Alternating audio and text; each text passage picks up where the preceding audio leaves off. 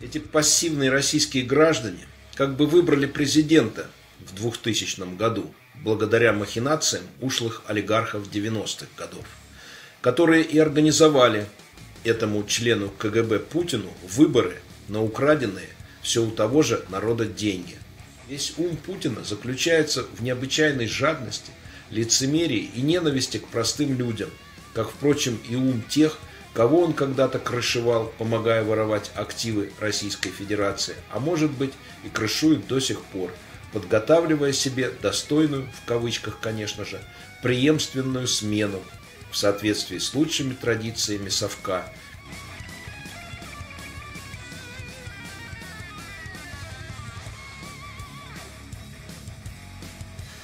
Приветствую всех, кто смотрит это видео.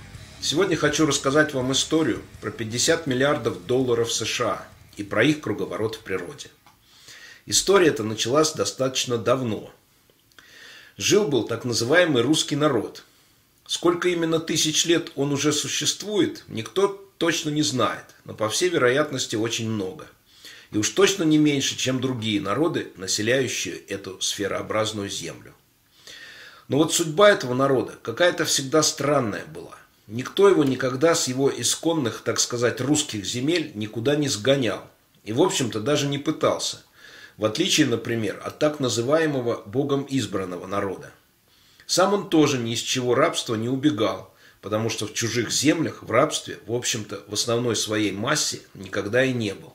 Исключая, конечно, случаи с отдельными людьми или группами людей, угоняемых в так называемый полон – и это опять-таки его отличие от так называемого Богом избранного народа. Но вот зато к нему самому, на его исконно, так сказать, русские земли, постоянно кто-то приходил. И на его же собственной земле его и оккупировал, и порабощал. Очень часто и даже с завидным постоянством. Здесь как раз наблюдается некоторое сходство так называемого русского народа с так называемым богоизбранным народом который, правда, все-таки избавился, в конце концов, от этого порабощения и стал свободным на своей земле. Если очень далеко в исторические дебри не влезать, то можно вспомнить, к примеру, какого-то Рюрика, которого народ русский как бы сам позвал собой править. И татаро-монгольских батыев с другими токтамышами. Там вообще не поймешь сейчас, кто был татаром, кто монголом, а кто просто русским князем – все между собой рубились за право окучивать так называемый русский народ и собирать с него дань. Уж очень этот народец ресурсоемким был, постоянно что-то делал, работал изо всех сил, чтобы какие-нибудь узурпаторы власти сытно кормились за счет его труда. А потом уже один стал как бы царем-самодержцем так называемой земли русской, который использовать начал этот самый русский народ в качестве военной силы, и пушечного мяса. Начал расширять территорию земли русской и делать из нее империю, по аналогии почти что с римской. Но только лишь исключительно вокруг самой себя, не вдаваясь в дальние пределы. И в этом было основное отличие от Римской империи, которая в своих имперских амбициях колонизировала как раз дальние земли и даже обетованную землю так называемого Богом избранного народа долгое время держала ее под своей властью. А русский царь делал это с помощью принуждения русского народа к несению воинской службы. И выбора у этого народа не было. Или идти воевать, или найти погибель свою прямо на месте, не выходя, как, говорится, из хаты, от рук каких-нибудь опричников. И особое развитие эта тема получила во времена царя Ивана Грозного и в принципе продолжается до наших дней. Потом были всевозможные попытки захватить эти так называемые русские земли как со стороны Востока, так и Запада. Наполеоны всякие туда лезли, но положил тогдашний император огромную кучу русского так называемого народа на Бородинском так называемом поле, сдал Москву чужеземцам, но дождался, когда далекий английский Веллингтон собрал свое войско, чтобы громить французов, и тоже выгнал их со своих земель и догнал аж до самого Парижа. Потом быстренько вернулся на землю, так называемую русскую, по указу царя-батюшки, сдал оружие и продолжил тащить свое ермо под названием «крепостное право». Зачем французов побеждал, так и осталось для него самого этого народа непонятным. Как был в рабстве до победы, так и после нее там же и остался. Потом еще был царь, который рекрутировал почти всю страну в свою армию и начал шведов всяких бить под Полтавой, да города на болотах строить, заполняя болотную грязь костями этого самого народа, чем особо и прославился в глазах этого же самого народа. Потом другой император бросил этот народец на великую бойню под названием Первая мировая война. Погибло там несколько миллионов человек, так и не поняв, за что, собственно говоря, воюют. Зато были испытаны на нем, на этом русском народе, новые химические газы военного применения, бомбы с аэропланов, танки и всякие дальнобойные орудия. А потом чуть было не случилась революция, которая чуть было не поставила Россию на путь цивилизованного и в какой-то даже степени демократического развития. И царь с перепугу отрекся от престола самодержца земли русской – и все вроде бы как должно было пойти в направлении выборности органов государственной власти. Но не тут-то было. Опять взбаламутилась судьба этого самого русского народа. Затуманили ему мозги хитрые и мерзкие большевички. И пообещав крестьянам все пахотные земли, а рабочим все фабрики и заводы, подстрекнули этот народ штыками и винтовками выгнать временное правительство из страны. Народец русский лоханулся – обещанием поверил, развесив уши, и спокойненько так втянулся в братоубийственную гражданскую войну, в которой крошил сам себя в многотысячном количестве. А потом большевички этот народец разоружили и сели верхом ему на шею. Так и просидели там целых 73 года. За это время понастроили концлагерей на земле исконно русской, где самые строптивые бесплатно трудились, как рабы, и создавали своим рабским трудом так называемую индустриализацию всей страны. А главное, осваивали ее недра, где, как оказалось, очень много полезных богатств сосредоточено было.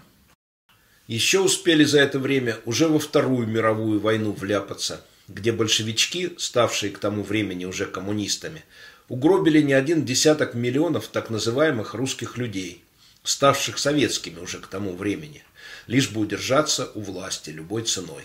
И вот на 73-м году такого угнетения так называемый советский народ уже совсем доведен был до отчаяния, потому что бездарное управление государством привело к концу 80-х годов прошлого века страну почти уже что к голоду. И коммунистов от власти отстранили, а страна под названием Советский Союз вообще распалась на несколько отдельных государств по национальному, так сказать, признаку. И появилась у российского народа еще одна возможность, как и в 17 году, после февральской революции, попытаться построить демократическое общество на землях исконно русских. Но опять случился облом. Под видом демократов и либералов к власти, в общем-то, пробрались втихаря те же самые бывшие коммунисты, комсомольцы и члены КГБ, самого ненавистного в обществе подразделения большевистских оккупантов. И, пользуясь непониманием и доверчивостью этого самого российского народа, начали они под шумок прибирать к рукам все то, что было создано этим самым народом, его рабским трудом во всяких гулагах, на всяких социалистических стройках и на разработках таежных сибирских нефтяных и газовых месторождений. А газ и нефть и другие полезные природные ископаемые стали к этому времени в очень большой цене, гораздо более востребованными, чем даже всегда ценившееся золото. И прибрав все эти основные сверхприбыльные активы к рукам с помощью разнообразных залоговых аукционов и других методов незаконной приватизации, бывшие члены КПСС, ВЛКСМ и КГБ создали так называемый олигархат, то есть как бы элитную кучку людей, которые всего лишь за какие-то 9 после перестроечных лет оказались юридически собственниками практически всех основных богатств так называемых земель русских. А ведь начиналось все почти точно так же, как и во времена государственного переворота в октябре 1917 года, когда власть захватили лживые большевички – в 91-м людям также пообещали и равенство, и демократию, и свободу слова, и независимость судов. И люди во все это поверили.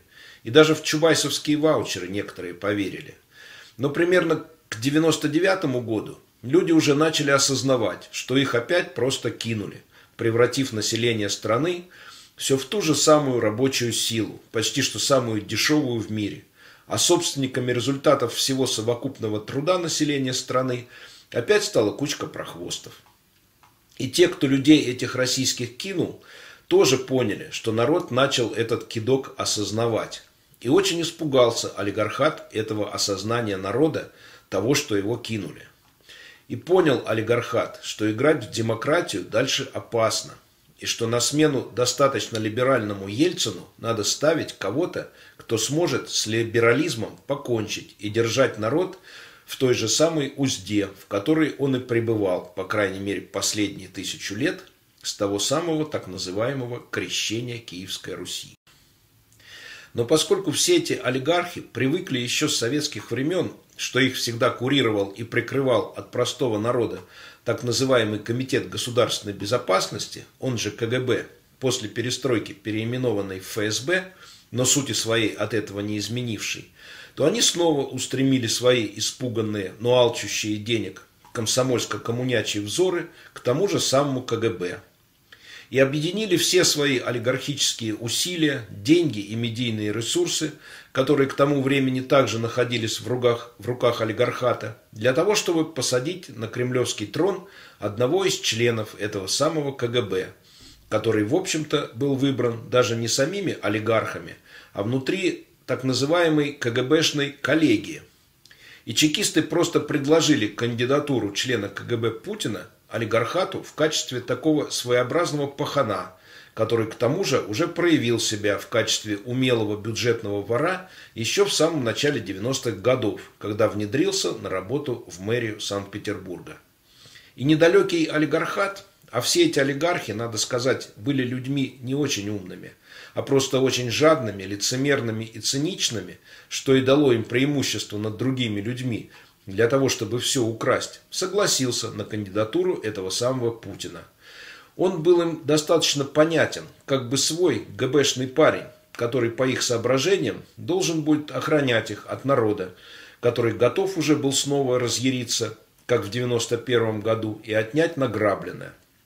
А КГБ как раз и была той структурой, которую бывшие члены КПСС и ВЛКСМ очень хорошо знали, потому что имели и персональных, и коллективных кураторов от КГБ, когда занимали руководящие посты в Советском Союзе на освобожденных должностях во всяких райкомах, горкомах, обкомах и других порткомах КПСС и ВЛКСМ.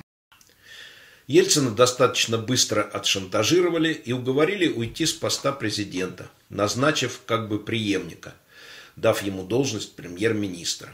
И этим преемником и стал Вова Путин – особо неизвестный никому в те времена в Москве, но достаточно хорошо известный в Петербурге, где он безжалостно разворовывал бюджет города, как я уже говорил, с самого начала 90-х годов. Здесь достаточно вспомнить материалы расследования комиссии Ленсовета под руководством Марины Салье, и так вплоть до самого окончания своего пребывания на посту вице-мэра. И здесь можно вспомнить уголовное дело номер 144-128 по-моему, был он такой в Следственном управлении МВД тех лет, в соответствии с которым вместе с бывшим тогда еще председателем городского комитета финансов Кудриным Путин с подельниками украли значительную сумму денег через компанию «20-й трест» из бюджета Санкт-Петербурга. И деньги эти затем материализовались на Средиземноморском побережье Испании в виде отелей и дорогих вилл для бенефициаров этого уголовного преступления – но как только Путин воцарился в Кремле с помощью не очень сложных манипуляций и махинаций на так называемых выборах президента в 2000 году, олигархи поняли, что очень даже сильно лоханулись. Путин очень быстренько подтянул во власть своих так называемых коллег из КГБ, которые были жадные и циничные не в меньшей степени, чем и сами олигархи. А поскольку они теперь имели власть и силу, то они быстренько из крыши как изначально предполагалось, превратились в собственно хозяев положения. И поздно было уже олигархам сетовать на то, что вроде как на перевод во власть всей чекистской комарилии уговора не было, потому что эта чекистская комарилья очень даже быстренько предъявила им соответствующие счета.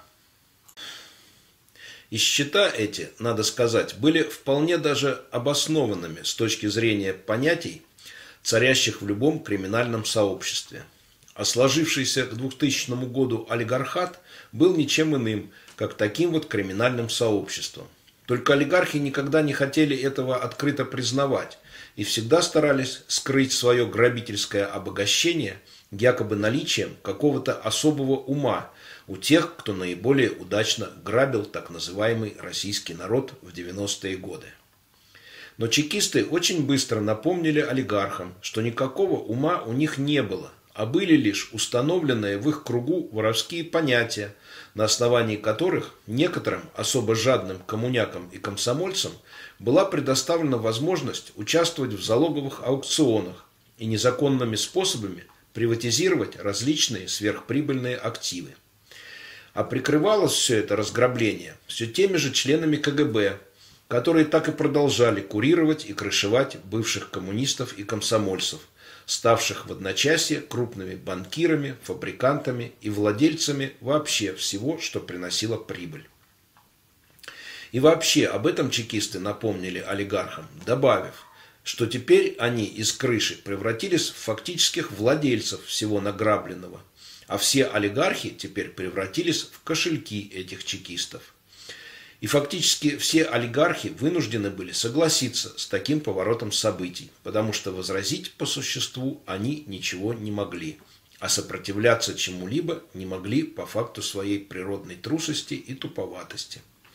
Потому что КГБ удалось, несмотря на 9 лет как бы стремления России к демократическим переменам, сохранить свою структуру, потому что не была произведена люстрация ни членов КГБ, ни членов КПСС, ни членов ВЛКСМ. И это была самая большая ошибка президента Ельцина. Олигархи прекрасно знали, что КГБ сохранило свою гнилостную силу, потому что в течение всех 90-х годов пользовались их услугами для силового устранения конкурентов в борьбе за преимущественное положение при ограблении российского народа пользовались их услугами для прикрытия своих незаконных делишек, если вдруг откуда-то появлялся не в меру ретивый следователь, как, например, тот, кто завел уголовное дело против даже самого Путина и Кудрина по факту их воровства из бюджета Санкт-Петербурга, а также пользовались их услугами и для налаживания нужных для отмывания наворованного за рубежом, поскольку КГБ имел там большую агентурную сеть, которая помогала находить нужных для этой отмывочной деятельности людей и вербовать их для этих целей. Не просто так и так называемое золото партии было перелопачено и переправлено для большей сохранности в зарубежные банки. И если на российской стороне этим занимались специально облагодетельствованные для этого властями банки комсомольцев, то на забугорной стороне также нужны были специальные люди, которые помогали оприходовать это украденное у российского народа добро. И занятие это доставляло большие доходы всем участникам процесса. Так что все олигархи фактически покорно подчинились поступившему от нового кремлевского начальства сигналу и стали жить по новым правилам, сохраняя при этом роскошный и фешенебельный антураж своей жизни, но давая возможность для еще более шикарной жизни кучки чекистов, которые воцарились в Кремле, уже как бы пожизненно, как в свое время и большевики-коммунисты.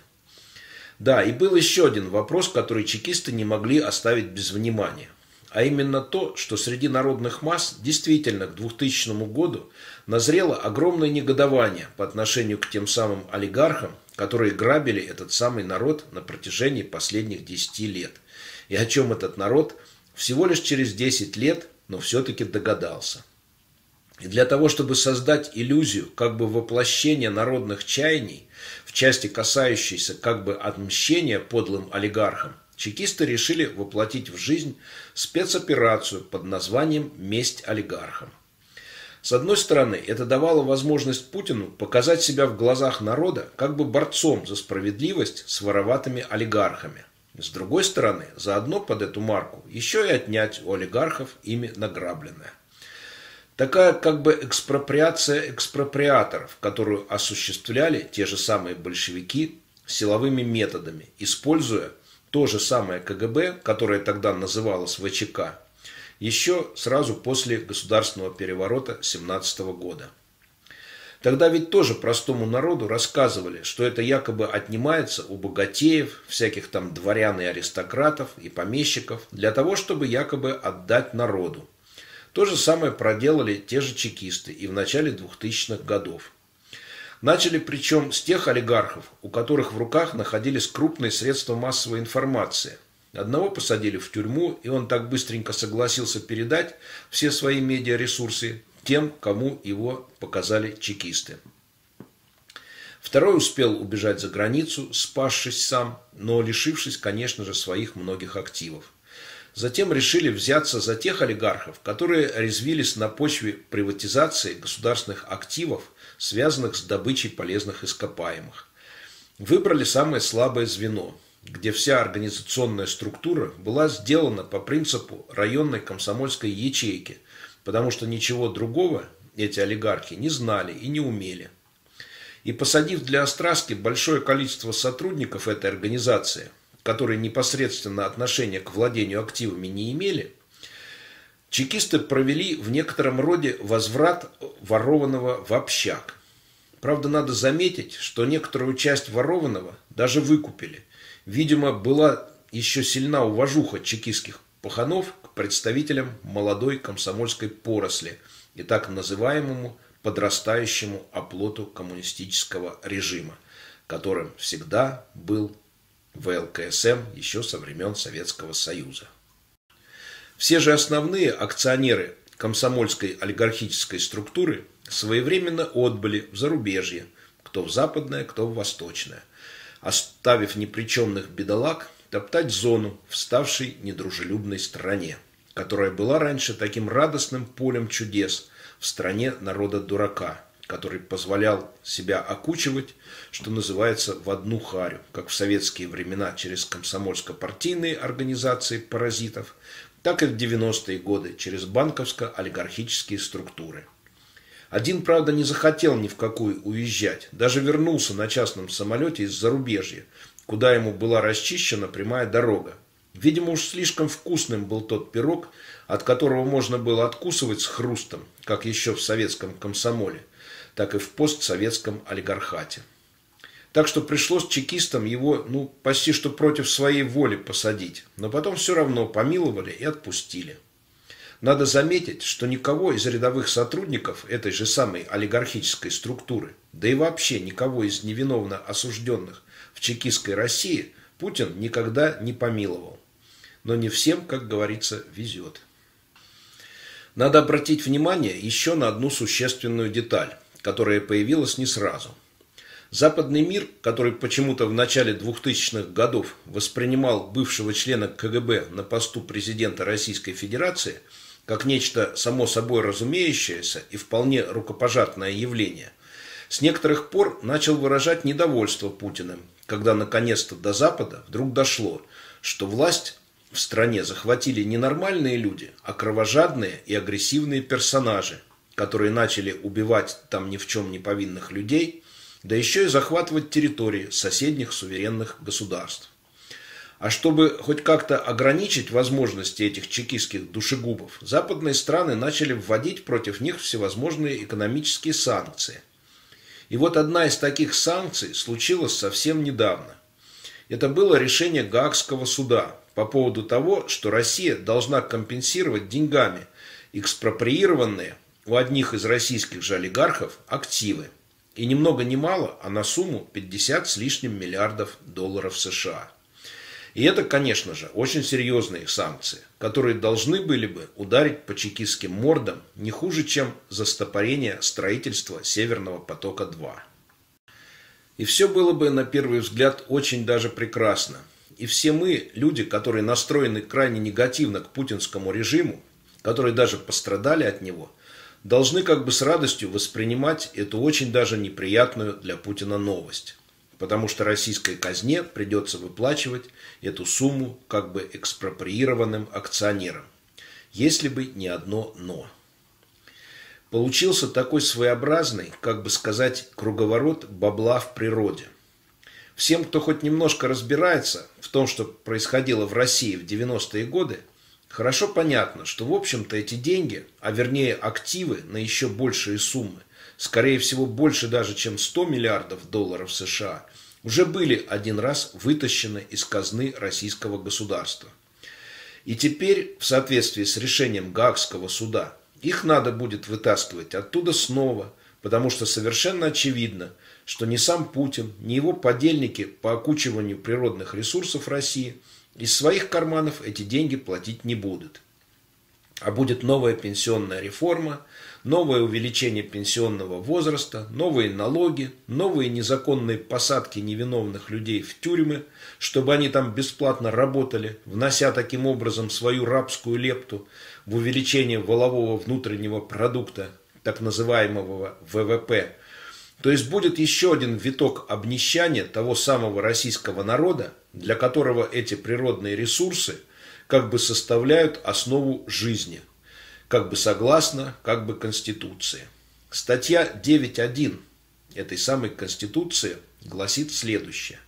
Земля и другие природные ресурсы используются и охраняются в Российской Федерации как основа жизни и деятельности народов – проживающих на соответствующей территории. И хотя написана эта статья таким крючкотворным слогом, что трактовать ее можно как угодно, но тем не менее основная масса народа, которому эту конституцию втюхали в 93 году совершенно мошенническим методом, так же как и сейчас втюхивают поправки к ней, все-таки справедливо считает, что природные ресурсы страны являются общенародным достоянием, и каждый имеет право на пропорциональную часть доходов, получаемых от продажи этих ресурсов. Как, например, в каких-нибудь Объединенных Арабских Эмиратах или Норвегии, к примеру. Или уж на худой конец частные или государственные корпорации, которые оперируют с этими ресурсами, должны платить такие налоги за это в бюджет страны и в пенсионные фонды, чтобы простые граждане не испытывали недостатка, например, в хороших автострадах, и имели достойнейшие пенсии, и не в преклонном уже возрасте или вообще после смерти. За примером такого подхода к использованию природных ресурсов страны также далеко ходить не надо. Достаточно взглянуть на США. Но совсем не так думали комсомольские олигархи и их последователи-чекисты. Они считают, что это все принадлежит только им – потому что им гораздо приятнее вести расточительную и роскошную жизнь, чем заботиться о каких-то социальных гарантиях какого-то населения, которое, по их убеждению, настолько туповато, что должно терпеть свое постоянное ограбление и тихонечко помалкивать при этом. Теперь получилась очень даже нерадостная для российского народа ситуация, которую достаточно коротко уже выразили некоторые активисты благосферы буквально в следующих словах. Комсомольцы отжали нефть у народа. Чекисты отжали нефть у комсомольцев. Теперь тот же народ за эту же отжатую у него еще в 90-х нефть должен еще и заплатить комсомольцам 50 миллиардов долларов. Итого, у комсомольцев 50 миллиардов долларов, еще раз, у чекистов нефть, а у народа опять ни хера, кроме долгов за эту нефть.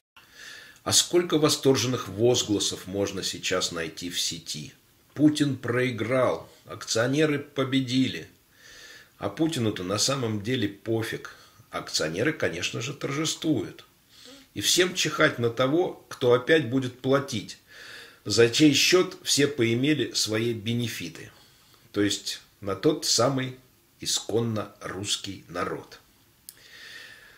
Да, в общем-то, и юристов, те же самые акционеры, победившие, оплачивали, бегая по всем международным судам, по европейским судам по правам человека и по Гаагским международным трибуналам, деньгами того же самого российского народа, которые они получили от продажи все той же отжатой у народа нефти. Да и живут они роскошно на широкую ногу в загранице, все на те же самые деньги, все того же самого российского народа потому что нефть отжали именно у него, продали, не поделившись с народом, и стали таким вот незатейливым способом теми самыми сверхбогатыми олигархами в изгнании. И все это пренебрежение к тому самому российскому народу в общем-то, особо и не скрывается, и его можно даже очень без труда почитать в тех радостных опусах, которые сейчас появляются в различных интервью этих самых победивших в очередной раз все тот же самый российский народ олигархов. Вот, например, что рассказал в интервью один из самых жаждущих эти 50 миллиардов долларов выгодоприобретатель. Вот характерные цитаты. Российские граждане содержат мафиозный режим на гораздо большие суммы из своих налогов и не предъявляют к этому ограблению, к этому режиму никаких претензий. Или вот еще. Большие деньги, да, но несоизмеримые с тем воровством, которое пассивные российские граждане позволяют производить выбранному ими президенту и его правительству. А в 90-х годах народ содержал не тех же разве самых мафиозных олигархов, и также не предъявлял никаких претензий к тем, кто его грабил с неумолимым комсомольским энтузиазмом. Эти пассивные российские граждане как бы выбрали президента в 2000 году благодаря махинациям ушлых олигархов 90-х годов, которые и организовали этому члену КГБ Путину выборы на украденные все у того же народа деньги. И воровство этот народ позволял производить именно этим олигархам, которые и втащили во власть чекистов. Как когда-то русские князья давали добро на татаро-монгольское иго, и за это получали право быть посредниками в сборе дани у этого народа и передаче этой дани в Золотую Орду, наживая сами при этом посредничестве и удерживая народец в повиновении и покорности. Так что схема осталась примерно та же – и для так называемых пассивных российских граждан ничего особым образом не изменилось, за исключением названий и финансовых терминов, а поборы и сама суть грабежа остались прежними. И кто бы там и с кем не бодался из-за этих несметных миллиардов долларов, которые жадным до халявных денег совковым последующим всегда доставались с помощью воровства при полном отсутствии ума, какую бы залогово-аукционную форму это воровство не облекалось, платит все время тот же самый российский народ. И каждая из бодающихся сторон этим народом только прикрывается, пряча свое истинное к нему отношение, как это повелось еще сто лет назад, такими же лицемерными предтечами сегодняшних комсомольцев, коммунистами-большевиками – облапошившими тогдашний народец и обогатившимися за его счет. А ведь следуя такому образу мыслей, который изрыгнул выгодополучатель 50 миллиардов, можно и немецкий, допустим, народ обвинить в пассивности за то, что содержал нацистов. И еврейскую общину в Германии можно в такой же пассивности обвинить, что допустили Гитлера к власти, а некоторые даже и сотрудничали с ним и который потом ответил им всем известно чем. А своему этнически, можно сказать, родному немецкому народу Гитлер отплатил кровопролитнейшей Второй мировой войной, в которой этого народа очень много погибло, только лишь в угоду гитлеровским амбициям. Тоже Гитлера ведь выбирали когда-то, так что сами, получается, виноваты, как сейчас пассивные граждане России виноваты в том, что на их шее поселились чекистские гниды – как считает интервьюируемый выгодополучатель. Еще можно сейчас во всяких блогах найти очень даже впечатляющее рассусоливание про мудрость вождя олигархов, отсутяживших 50 миллиардов, получается у того же самого народца, у которого их уже один раз украли еще в 90-х годах. И вот эти восхваления совсем уже абсолютно похожи на пиар вождя чекистов Путина, который как бы самый умный и великий не только в Российской Федерации, но и во всем мире, по версии путинских же пропагандонов. Вот цитаты о вожде комсомольских олигархов. Без этого человека не было бы сегодняшней победы в Гааге. Для нас он всегда лидер. Я уверен, что в политике его ждет большое будущее. Он многое может сделать в России как реформатор, как человек, который умеет достигать целей. Если сравнить с дифирамбами Путину, которые льются с экранов путинских же зомбоящиков, то особой разницы и не найти.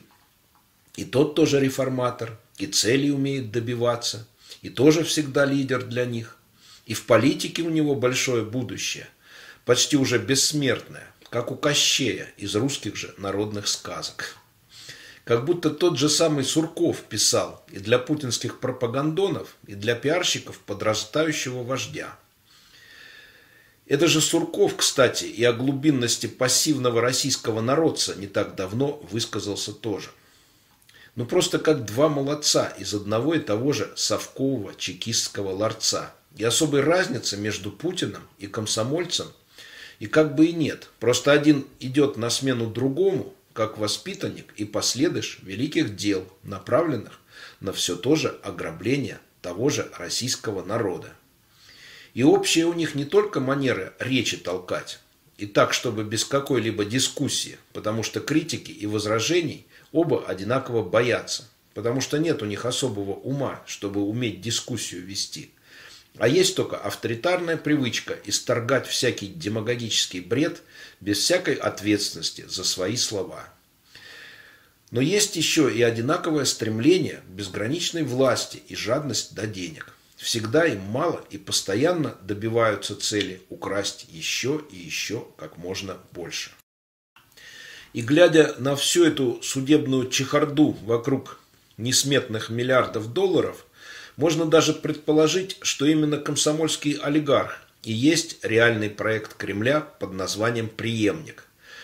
Так что такое вот замысловатое его снабжение миллиардами, которые, конечно же, понадобятся на первом этапе преемнической деятельности, в совокупности с помилованием и отсылкой в загранкомандировку можно вполне себе представить в виде звеньев общей спецоперации, которая должна опять-таки облапошить тот самый пассивный российский народец и убедить его в том, что олигарх-то оказывается не настоящий, а за народ радеющий очередной реформатор. Ну а если это не так, а лишь плод фантазий, то можно вполне предположить и другую версию, что чекисты опять-таки отлохотронили комсомольских олигархов, втянув их в этот долгоиграющий процесс. Ведь Российская Федерация сама согласилась участвовать в этом суде. И это тоже очень даже странно, потому что гипотетически могла бы отказаться еще на самой первой стадии поскольку был один такой, хоть и жидкий, но аргумент, что типа хартия энергетическая до сих пор не ратифицирована российским парламентом. Но почему-то Россия не отказалась и втянулась в эту процедуру.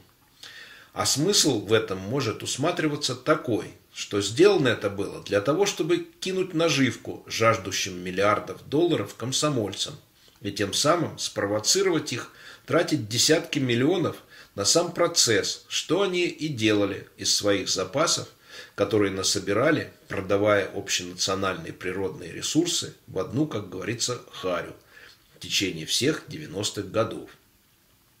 То есть деньги на адвокатов, представлявших интересы комсомольцев в Гааге, комсомольцами уже потрачены, а отдачи от этого никакой пока как бы нет, потому что решение это путинская Россия навряд ли будет выполнять. И вот если истцы начнут процедуру отчуждения российского имущества, которое находится за рубежом, то расходы на эту процедуру отторжения собственности могут оказаться больше в цене, чем сама эта собственность стоит.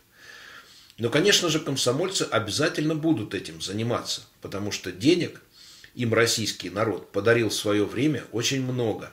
И ради компенсации своего комплекса неполноценности – выражающегося в очень таком по-комсомольски ранимом самолюбии, они будут и дальше тратить и тратиться на сверхдорогущих адвокатов, потому что любой адвокат, начавший обслуживать миллиардеров-комсомольцев, считает своим долгом перво-наперво заявить о своей самой запредельной дорогостоимости – с этим я уже сам столкнулся и на собственном примере убедился, что адвокаты, работающие с одним из как бы опальных олигархов, выставляют ценник в четыре раза примерно больше по сравнению с такими же английскими адвокатами за совершенно одинаковую работу. И этот как бы крутой опально подданный платит под такие бешеные деньги, потому что иначе его не будут считать крутышкой, а это для него как серпом по одному месту, образно говоря. А еще можно предположить, что у чекистов есть в запасе кое-какие неординарные ходы. Вернее, они вполне даже ординарные и уже опробованные чекистами, но пока еще никто не обращает внимания на возможность их использования в сложившейся ситуации. Все хорошо помнят, что после ухода бывшего канцлера ФРГ Шрёдера со своего поста Путин, с которым Шрёдер очень даже дружил, предоставил ему должность в структурах «Газпрома», а потом еще и в качестве председателя Совета директоров Роснефти. Всем известно, что основным его занятием в этих организациях является лоббирование различных выгодных Путину проектов, в том числе и «Северных потоков», против которых жестко выступил президент США Трамп и с помощью санкций затормозил строительство этой чекистской кормушки. А еще был такой канцлер в Австрии Кристиан Керн, которого после завершения его срока правления Австрии взяли на работу в Совет директоров российских железных дорог, где тоже есть поле для лоббирования этой взятка и отката емкой структуры, в которую превратил ее путинский коллега по КГБ Якунин, в различных международных проектах. Также можно вспомнить и об устройстве на работу в Совет директоров Фосагра – которые путинские друганы, кстати, не отняли, а выкупили у тех же самых акционеров-комсомольцев и олигархов, бывшего директора лондонской фондовой биржи Ксавьера Роле. Это все такие на самом деле латентные схемы очень тонкого коррумпирования известных западных людей с целью использования их деловых и политических связей, наработанных благодаря занимаемым высоким постам в западном истеблишменте – в интересах группы чекистов, жаждущих все большего обогащения. И все как бы понимают, что это скрытая коррупция, но формально поделать ничего нельзя, потому что никакого законодательства никто как бы не нарушает, а просто забешенные зарплаты, которые ни в каких западных структурах эти бывшие лидеры никогда бы получать не смогли, они становятся халуями чекистов, которые с помощью них внедряются в международные инфраструктуры и всевозможные проекты, которые способствуют получению сверхприбылей, опять-таки в том числе и за счет оставляемого в нищете так называемого российского народа, который пока еще покорно трудится над воплощением этих проектов в жизнь, получая при этом зарплаты в миллионы раз меньше по сравнению с теми же бывшими западными лидерами, которые сами не создают ничего, а просто лоббируют интересы чекистов. Так вот, на подходе и окончание лидерских сроков у Меркель и Макрона, новых друзей Путина в Западной Европе. И не исключена вероятность того, что скоро и их можно будет увидеть в качестве членов каких-нибудь российских конгломератов, занимающихся вычерпыванием полезных ископаемых из так называемых исконно русских земель.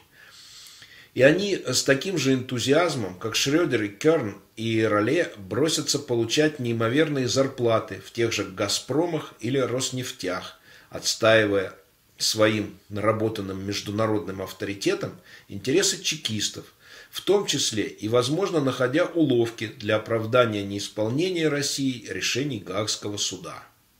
И таким образом окажется, что комсомольцев опять отлошарили старшие их наставники из КГБ и просто спровоцировали потратить десятки миллионов долларов на эти бессмысленные судебные тяжбы, за которые в конечном итоге все равно платят все тот же российский народ, как за затраты со стороны путинских властей, так и за затраты со стороны комсомольских олигархов, удовлетворяющих свое нежное самолюбие или даже самовлюбленность, самих себя великих крутышек. А если все это только фантастика, то очень интересно было бы понаблюдать, как вместо воспевающих собственную доблесть в боях за бабло радостных воплей, причем бабло-то явно не свое, а российского народа, появилось бы официальное обращение к Путину обменять как бы полученные 50 миллиардов на отдувающегося в российской колонии за всех этих олигархов начальника службы безопасности бывшего комсомольского олигархата. Вот это было бы по справедливости. И человека бы спасли, и российских граждан тоже от очередных контрсанкций, типа повышения цен на все, налогов и пенсионного возраста. Но вот это уже очень большая фантастика. Даже большая, чем та, которую я озвучил перед этим. Или вот еще могу фантазнуть. Получают, к примеру, комсомольцы эти 50 миллиардов. И начинают раздавать эти деньги тому самому народу, у которого их дважды и умыкнули. Ну, в Российской Федерации нельзя никак их раздать, потому что чекисты сразу опять все отнимут. А вот организовать, например, программу плановой иммиграции в зарубежье для всех, кого угнетают в России, при условии, что человек не служил в полиции, в других карательных органах, в армии по контракту, в госчиновниках и в топ-менеджерах госкорпораций не состоял, вот это можно было бы. И из этих вот 50 миллиардов можно было бы сделать фонд, который будет выдавать иммигрантам пособие на первое время для обустройства на чужбине. Но фонд этот должен, конечно же, управляться не этими же олигархами или аффилированными с ними лицами, а независимыми людьми, выбранными демократическим и прозрачным способом. Вот это был бы реальный удар по режиму. А западные страны получили бы вливание в свои экономики в виде этих 50 миллиардов и тоже не имели бы поводов препятствовать такому переселению. И таким вот образом можно было бы обезжирить очень сильно путинский режим, который так за 20 лет своего существования довел страну до демографического кризиса, а так бы вообще остался бы без того самого человеческого ресурса, за счет которого и живет уже тысячу лет любая захватывающая власть в этой стране верхушка, то есть воровской паханат. Но все это, конечно же, из области фантастики, потому что на самом деле просто опять разбогатеют еще больше и так безмерно богатые, те же самые олигархи, которые уже разбогатели один раз за счет ограбления этого самого российского народа, являющегося в их представлении пассивным и даже, наверное, туповатым. И этот народ в их скудном сознании так и останется сам виноватый за то, что сам эту власть пассивно терпит вместе со всеми олигархами со времен еще КПСС и комсомола. И даже еще, конечно же, раньше. Нет, ну, конечно же, Путина необходимо прижимать к сортиру, в котором ему самое место, любыми всевозможными санкциями. Решение Гаагского суда, как я уже говорил, тоже есть своеобразная санкция. Но вот только ударит она опять-таки не по Путину и его окружению, а все по тому же российскому народу, на который наплевать обеим из схлестнувшихся в юридическом угаре сторон в Гаагском суде. Я уже не говорю о том, сколько денег потрачено на адвокатов. Кто-то из журналистов озвучил цифру, по-моему, около 37 миллионов евро. Это то, что российская сторона оплатила адвокатам представляющим интересы России в этом суде. Деньги, конечно же, были взяты из того самого российского бюджета, то есть у тех же самых российских налогоплательщиков, то есть у российского народа, который платит дань в виде налогов путинскому режиму. А это значит, что так называемые бывшие юкосовские акционеры заплатили своим адвокатам никак не меньшие суммы, а может быть даже и большие – и как не смешно это звучит, но эти деньги также были взяты в свое время, еще в 90-х годах, у тех же самых российских налогоплательщиков, которые платили налоги со своих грошовых доходов, для того, чтобы покрывать те дыры, которые образовывались из-за недоплаты налогов в бюджет Российской Федерации все той же самой нефтяной компании, которая и стала предметом споров в Гааге.